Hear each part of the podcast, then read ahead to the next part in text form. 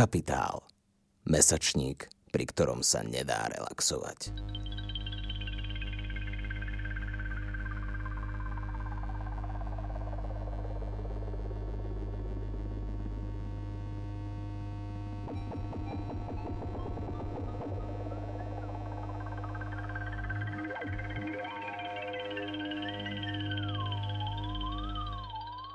Počúvate Capitalx, podcast angažovaného mesačníka Kapitál. Vo zvukovej verzii vám prinášame článok hispanistky a publicistky Mimi Filovej z júlového čísla s názvom Prevrat, protest, poézia. Topografická mapa Chile predurčuje odlúčenie krajiny od zvyšku sveta, ale i od susedných krajín. V septembri v roku 1973 sa toto odlúčenie znásobilo, keď si v krajine moc uzurpoval pravicový generál Augusto Pinochet. Tým zaradil Čile na zoznam štátov Latinskej Ameriky, kde vojenská intervencia pochovala rozvíjajúcu sa demokraciu počas studenej vojny. Pod rukami tajných služieb zahynulo, zmizlo alebo emigrovalo tisíce Čilanov a Čilaniek. Načítala Michála Malíková. Dátum 11. septembra bol v histórii tragický dávno pred pádom dvojčiek. Čile v ten deň zažilo štátny prevrat, na úspechu ktorého začala americká tajná služba pracovať už niekoľko rokov pred jeho uskutočnením. Salvador Allende, vtedajší ústavný okupant bombardovaného prezidentského paláca La Moneda, mohol aspoň vyjednávať o záchrane vlastného života, ale rozhodol sa tak neurobiť. Vystúpil v rádiu s posledným prejavom, v ktorom sa lúčil nielen s Čilanmi, ale i vlastným životom. Morálny rozmer jeho rozhodnutia podporuje fakt, že svoj život položil ako na celé ďalšie desaťročia posledný legitímny prezident slobodných volieb z roku 1970. Tie boli zároveň skúškou limitov čilskej nezávislosti od západných síl a pokusom o vlastnú mierovú cestu k socializmu. Allende je často prirovnávaný k Dubčekovi práve pre jeho túžbu demokratickej cesty k socializmu. Lenže kým sa Pražská jar definitívne skončila v lete 1968 okupáciou, v Čile nádej na socializmus zomrela v ruinách prezidentského paláca o 5 rokov neskôr. Ak dnes navštívite bar Bodegita del Medio v kubanskej Havane, kde rád sedával i Hemingway, môžete sa dotknúť stopy Allendeho, ktorý na stenu s nápisom Cuba Libre, Slobodná Kuba, naivne pripísal Chile espera, Chile čaká. Vojenskú diktatúru Pinochet nastolil so zámienkou obnovy ekonomiky a odvratu Čile od socializmu. Tento odvrat by bol len ťažko možný bez podpory americkej CIA, ktorá sa vo vnútornej politike nejedného latinskoamerického štátu pričinila o udusenie socialistických ideí. Uškrtenie čilskej demokracie sa zaradilo na zoznam ďalších úspešných vojenských prevratov a kontrarevolúcií inšpirovaných Washingtonom za Guatemalu 54, Brazíliu 64 či Grécko 67. Čile sa po prevrate stalo pokusným laboratóriom pre neoliberálne experimenty, pochádzajúce od Miltona Friedmana a skupiny konzervatívnych ekonómov známych ako Chicago Boys. Čilskí ekonómovia z univerzity v Chicagu uplatnili to, čo Friedman v tom čase nazýval šokovou terapiou. Dramatické a okamžité zníženie prísunu peňazí, privatizácia štátneho priemyslu a vládnych služieb, zníženie dotácií a rozšírenie lacného úveru na vyrovnanie rýchlo klesajúcich miest. Nie náhodou sa Friedman a jeho spojenci zamerali na Čile. Počas väčšiny 20. storočia množstvo latinoameričanov chápalo demokraciu ako synonymum socializmu. Čile sa však stalo skutočne takou krajinou, kde dokázali socialisti a komunisti pretaviť slová a túžby do fungujúcej sociálnej demokracie. Allendeho krátka vláda a hrdinské sebaobetovanie v zajatí vojenskej junty vytvorili priestor pre čo by bolo keby národnej histórie a tým si zabezpečili aj miesto v mytológii národa. Napriek paralelám medzi Allende Allendem a Dubčekom je historicko-politická situácia v Čile na míle vzdialená tej československej. Možno aj pre tento odlišný kontext je 71-ročný básnik a umelec Raúl Zurita dodnes hrdým komunistom.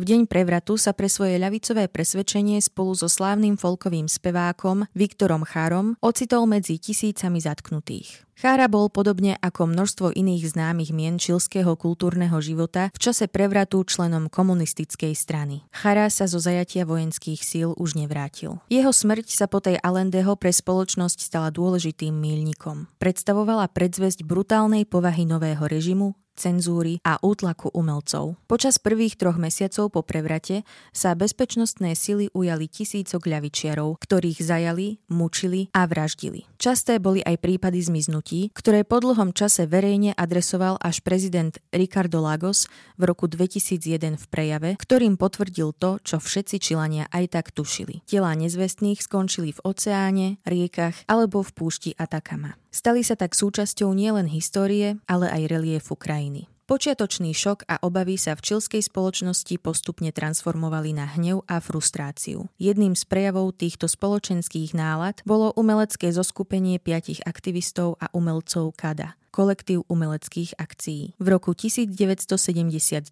ho založili Raúl Zurita, Diamela Eltit, Lottie Rosenfeld, Fernando Balkels a Juan Castillo. KADA. Umenie a protest vo verejnom priestore.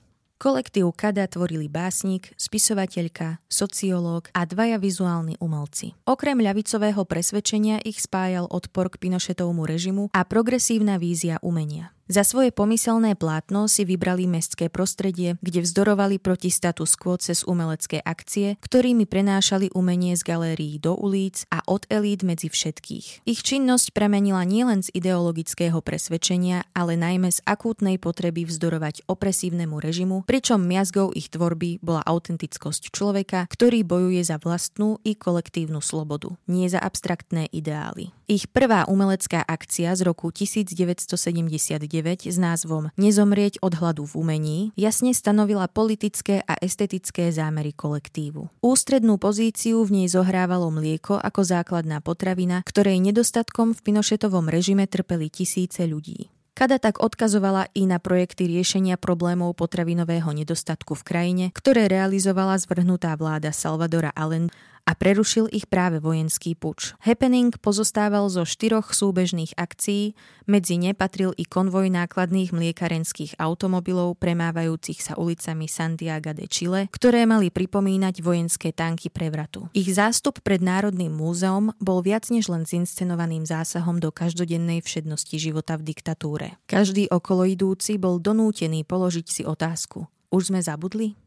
Základným kameňom ich umenia bola myšlienka kolektivity, z ktorej sa ich tvorba rodila a vďaka nej ich diela rezonovali a pretrvali. Namiesto elitárskeho postavenia umelca ako individuality, ktorá v určitých momentoch 20. storočia pripomínala malého boha pozorujúceho udalosti z pomyselného vrchu Olympu, sa kolektív Kada stal súčasťou väčšiny. Renováciu neprístupného umenia a umeleckého snobstva má v Čile na svedomí a zda najciteľnejšie antibásnik Nikanor Para, ktorý vo svojom ironickom manifeste vyhlasuje. Pre našich predkov bola poézia prepichová záležitosť, ale pre nás je to primárna potreba. Nemôžeme žiť bez poézie. Na rozdiel od našich predkov, a to hovorím so všetkou úctou, sme toho názoru, že básnik nie je alchymista. Básnik je človek ako všetci, murár stavajúci stenu, staviteľ dverí a okien. My hovoríme jazykom všedného dňa. Neveríme na kabalistické znaky. A ešte jedna vec. Básnik je tu na to, aby strom nerástol na krivo. Báseň Manifiesto, prvýkrát publikovanú v roku 1963, ukončuje. Proti kaviarenskej poézii, poéziu prirodzenú, proti salónovej poézii, poéziu verejného miesta, poéziu spoločenského protestu. Básnici zostúpili z Olympu.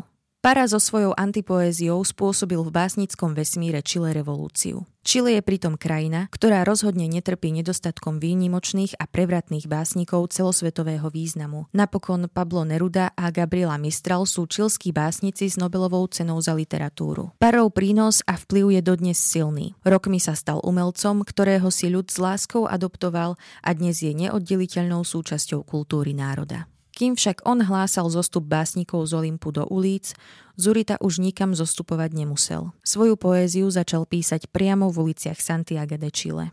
Grafity na nebi. Raúl Zurita mal v deň prevratu a jeho zatknutia iba 23 rokov a pri sebe zošit zaplnený básňami, ktorý mu reprezentanti nového režimu vzali a zahodili do mora. O 6 rokov neskôr pretavil navždy stratené básne z mora do prvej zbierky Očistec. Vo svojej poézii často čerpá z traumy zo zatknutia, mučenia a všeobecnej prítomnosti utrpenia v ľudských životoch. Umenie má podľa neho poukazovať na bolesť a škaredosť, nie na krásu sveta. Na Kochy Muziris Biennále v Indii predstavil svoje dielo More bolesti, Sea of Pain, v ktorom vyzval ľudí, aby sa prešli vo vode siahajúcej po kolená k múru, kde zavesil svoju báseň pre 5-ročného sírskeho utečenca Galipa Kurdyho. Galipové telo spolu s jeho matkou a bratom našli na brehu mora pri neúspešnom úteku zo Sýrie. Zurita prostredníctvom svojich diel núti ľudí čeliť tomu, na čo sa ťažko pozerá. Svojimi často kontroverznými činmi preberá ľudí z pohodlia ignoranstva, pričom jazykom umenia je pre neho práve poézia. Poézia je prvou odpoveďou na vedomie, že sme smrteľné bytosti. Je to odpoveď na jediné nezmeniteľné, že sme odsúdení na smrť. Poézia je DNA ľudstva a zomrie, až keď bude posledný človek pozorovať posledný západ slnka. O básnikoch, ktorým väčšina ľudí nerozumie, tvrdí, že hľadajú neexistujúce hĺbky. Zaujíma ho umenie situované v realite života a nie špekulácie o neexistujúcom svete. Jeho básnická tvorba je svedectvom jedinca, ktorý cez osobnú skúsenosť zachytáva i tú kolektívnu a národnú. V zbierke Inri dáva mená, pozornosť a nehu bezmenným obetiam Pinošetovho režimu a cez vlastnú potrebu vyrovnať sa s traumou sa zároveň vyrovnáva aj s tou kolektívnou. Zuritovo umenie vychádza z historickej situácie, jeho poézia je z princípu angažovaná, no zachováva si i svoj intimný charakter. K téme národnej traumy sa vracia často. Do púšte Atakama v roku 1993 vyril 3 km dlhý verš Ni pena, ni miedo ani žiaľ, ani strach, ktorým odkázal na obete, ktoré zmizli bez stopy v nekonečnom reliefe púšte, ako i na bolesť tých, ktorí ich stratu prežili. Kolosálnosť púšte je pritom v rozpore s extrémnou stručnosťou veršu o šiestich slabikách. Raúl Zurita je dnes uznávaným básnikom a umelcom nielen v Čile. Jeho túžbu po veľkých gestách a zda najlepšie vystihujú jeho samostatné umelecké akcie. Okrem púšti Atakama premietol svoje verše i na oblohu nad New Yorkom. Ako vysvetlil pri viacerých príležitostiach, všetky komunity od nepamäti obracali svoje pohľady k oblohe, pretože verili, že tam nájdu potrebné životné znamenia. New Yorkčania ich tam mohli 2. júna 1982 hľadať v dymových slovách jeho básne Nový život. Môj boh je geto, môj boh je bolesť, môj boh je moja láska Boha. Vizuálny efekt a prostredie tejto akcie malo za cieľ vyprovokovať nový spôsob čítania a presahu poézie do každodenného života. Zurita poukazuje na hodnotu prehliadaných komunít a individuí, ktorí čelia zložitej realite bez potreby skrývať sa za elevované ideály.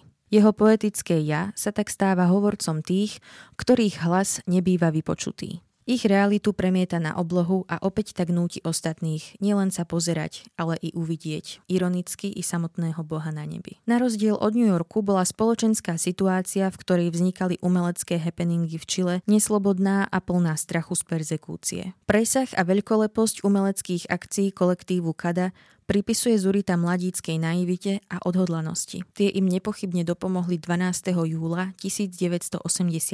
Vtedy nad Santiagom preletelo 6 lietadiel, ktorých pilotov sa im podarilo na tento účel neľahko prehovoriť. Z lietadiel spadlo 400 tisíc letákov s textom, v ktorom navrhovali vytvoriť nový vzťah umenia, politiky a spoločnosti. Sme umelci, ale rovnako je umelcom každý človek, ktorý pracuje na mentálnom rozšírení svojich životných priestorov. Kolektív Kada si ako jeden z cieľov určil nielen sprístupnenie umenia, prehodnotenie jeho celkového významu v spoločnosti, ale aj zapojenie obyčajného človeka do umeleckých akcií. Tento unikátny spôsob formovania spoločenského puta medzi umelcom a občanom, ktoré čilská vojenská diktatúra stratila a celkovo zmrzačila, tak mal význam a dopad nielen v čase pôsobenia umeleckej skupiny, ale i dlho po ňom.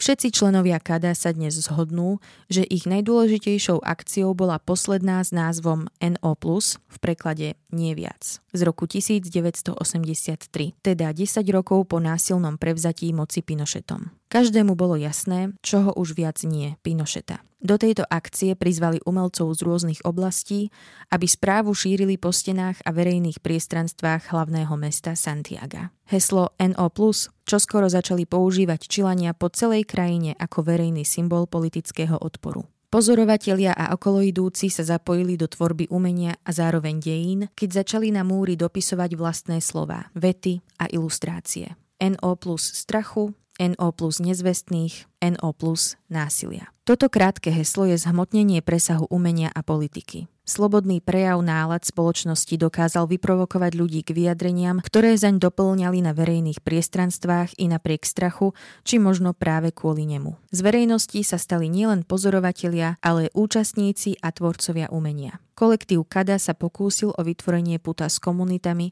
a sprostredkoval im most na vyjadrenie názorov spôsobom, v ktorom sa ich hlas nestratil v prázdnote.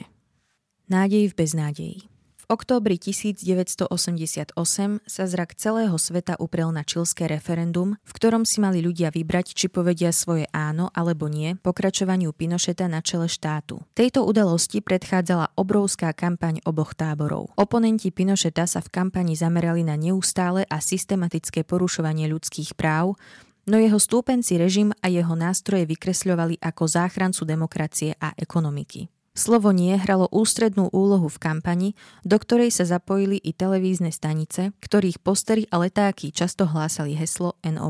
Rozhodné nie režimu generála Pinocheta nakoniec vyslovilo 54,7% voličov. Je pravdepodobné, že väčšina z voličov nikdy o kolektíve umelcov Kada nepočula a nebola si vedomá, že heslo NO Plus pochádzalo od nich. Dávať dôraz na autorstvo je však v tomto prípade nepochopením posolstva a filozofie kolektívu Kada. Heslo dopomohlo k demokratickej výhre nad silami diktátora. To je dôkazom, že ich umelecké akcie sa pretavili do skutočnej politickej zmeny. A tá pochádzala z ulic. Sila, ktorú ich akcie niesli, tkvie v rozpoznaní dôležitosti jazyka a jeho významu, v sile poézie.